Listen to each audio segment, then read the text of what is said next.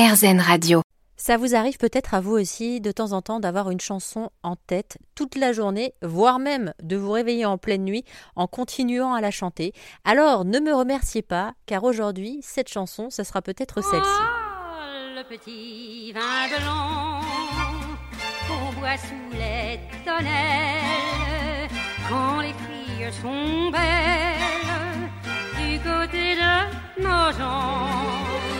Cette chanson, c'est l'un des emblèmes des bords de Marne. On va partir effectivement se balader en bord de Marne aujourd'hui pour RZN Radio. On est à Nogent-sur-Marne, Nogent-sur-Marne, euh, où ont eu lieu des balles, des guinguettes. Il y a eu une vie incroyable à une certaine époque. On va en parler avec Vincent Villette, passionné des bords de Marne. Il est aussi le directeur du musée intercommunal de Nogent-sur-Marne et grâce à lui, on remonte un petit peu le temps. Alors, les bords de Marne euh, s'animent à partir du moment où euh, le chemin de fer vient jusque sur les bords de Marne. Il y avait bien d'autres activités avant, mais c'est véritablement là le vrai déclic. Qu'est-ce qui se passe? Il faut savoir que partir du bah, la France au milieu du 19e siècle rentre dans une révolution industrielle qui se traduit par euh, bien sûr des réseaux de chemin de fer qui se constituent.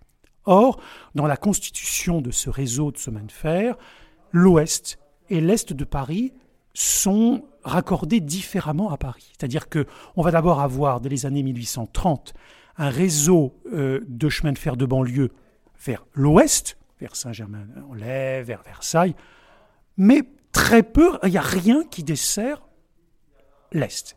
Et au début des années 1850, il y a cette idée qui se dit, voilà, mais euh, il, y a un, déséquilibre dans euh, l'organisation de la banlieue Est-Ouest. Et finalement, le gouvernement décide eh bien, euh, qu'on va euh, euh, achever ce, déséquilibre et on va construire une ligne de chemin de fer qu'on va appeler la ligne de la Bastille et qui va ouvrir en 1859 pour ce qui est de la première partie de cette ligne qui s'arrête à La Varenne-Saint-Hilaire. Première ligne de banlieue qui dessert l'Est. Alors c'est une petite révolution euh, parce que euh, brutalement, la banlieue va être beaucoup plus facilement accessible, accessible pour y habiter. C'est-à-dire qu'il y a quand même cette idée sociale qui existe dans cette ligne, que le peuple de Paris, qui est à l'est de Paris, qui est un peu enserré dans le Paris euh, qui est le début du Paris haussmanien, eh bien, puisse trouver dans la banlieue eh bien, un peu plus d'espace. Et comme il y a cette ligne qui, permet des mouvements pendulaires, qui est très peu cher, hein, il y a une troisième classe très peu chère, eh bien on peut à la fois, quand on est ouvrier, vivre en banlieue, Est, et travailler tous les jours à Paris. Voilà, donc c'est une petite révolution, on va commencer à louer, à habiter, euh, à partir du moment où la ligne de chemin de fer est là, on va commencer à lotir, c'est-à-dire que le paysage rural tel qu'il existe, ces champs, tout ça, ou ces anciennes propriétés seigneuriales et aristocratiques, on va commencer en partie par les lotir. On le lotit par exemple l'île de Beauté. Voilà. Et donc, euh, eh bien, des classes moyennes ou des gens plus modestes vont louer ou acheter des lopins de terre plus ou moins grands et y construire des, leurs habitations.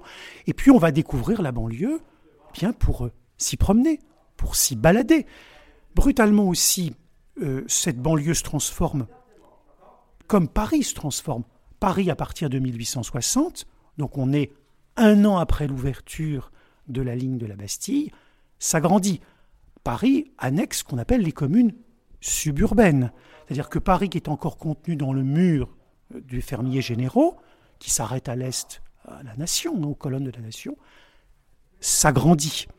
Et du même coup, avec l'agrandissement de Paris, une nouvelle enceinte, l'octroi, qui est un impôt que l'on paie quand les marchandises rentrent dans Paris, eh bien, va être payé un peu plus, euh, l'aire géographique de l'octroi est plus importante. Donc un certain nombre de restaurants, de restaurateurs, de guinguettes vont quitter euh, le, Paris pour aller en dehors, à la fois parce que la fiscalité est, moins chère et parce que, eh bien, vous avez cette ligne de chemin de fer. Donc vous avez des restaurants comme chez Julien bah, qui vont aller sur l'île Fanac de Joinville. On va, voilà, des guinguettes se constituent euh, véritablement en banlieue. Euh, et puis il va y avoir des sports aussi. Euh, quand le sport anglais de l'aviron va finalement s'acclimater en région parisienne, eh bien, grâce à ces chemins de fer, à ces lignes de banlieue, eh bien, le berceau de, ce transport, de, ce, de, l'aviron, c'est Nogent et Joinville. Donc vous avez ce sport, vous avez, euh, voyez, tous ceux qui viennent, vous voyez ici dans ce très beau tableau de, Gaston Ballande, euh, qui est euh, des années 1950, on montre différentes activités. Vous avez euh, le fait, la natation, à l'époque où on apprend à nager directement dans la Marne. Hein, vous avez ici euh, ces, bassins qui permettent de nager directement dans la Marne, des plongeoires, hein, on plonge directement euh, dans la Marne, interdit depuis 1970. Donc euh, voilà. Et vous avez donc, vous savez, ce, tableau était très important parce que avec véritablement ce, viaduc, il montre bien ce qui structure l'espace, mais ce qui va révolutionner cet espace, l'arrivée des transports en, commun. Et au fond, les guinguettes hein, sont véritablement le, le fruit de, de, loisirs industriels et de la révolution industrielle. Là, vous avez, euh, je sais que euh, vous, ne le voyez pas, vos éditeurs ne, le voient pas, ce, film qui est très important, qui est Nogent l'Eldorado du dimanche, qui est le premier court métrage de Marcel Carnet, et qui montre en 1929 l'arrivée des Parisiens le jour, le dimanche, qui est le jour de repos hebdomadaire, où vont-ils À Nogent, sur les bords de Marne, euh, pêcher, danser dans les, dans les guinguettes, manger des fritures, euh, faire du bateau, là on voit tous ces bateaux qui arrivent, ou faire des compétitions. Avec ce film commence l'idée que Nogent est véritablement la ville des bords de Marne, la ville de cette culture des bords de Marne.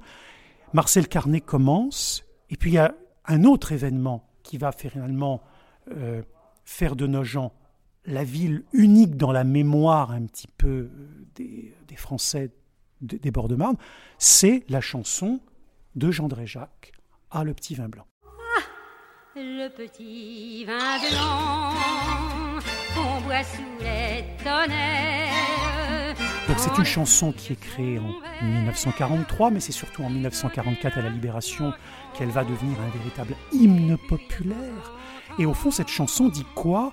Euh, Voilà, c'est Ah le petit vin blanc hein, qu'on boit du, du, côté de Nogent. Et puis dix ans après la chanson, est créée une fête, la fête du petit vin blanc, qui s'adosse véritablement à la chanson et qui va faire venir concrètement euh, les touristes, les Parisiens, à Nogent-sur-Marne, sur. Et si jamais vous avez envie de retrouver cette ambiance festive des bords de Marne, c'est tout à fait possible. Si vous habitez Paris, vous pouvez vous y rendre à vélo ou alors en transport. Il y a le RER qui vous y emmènera. Et je peux vous assurer, pour le faire régulièrement, d'ailleurs on pourrait pourquoi pas se retrouver là-bas, qu'on a vraiment l'impression de partir en vacances quand on va sur les bords de Marne.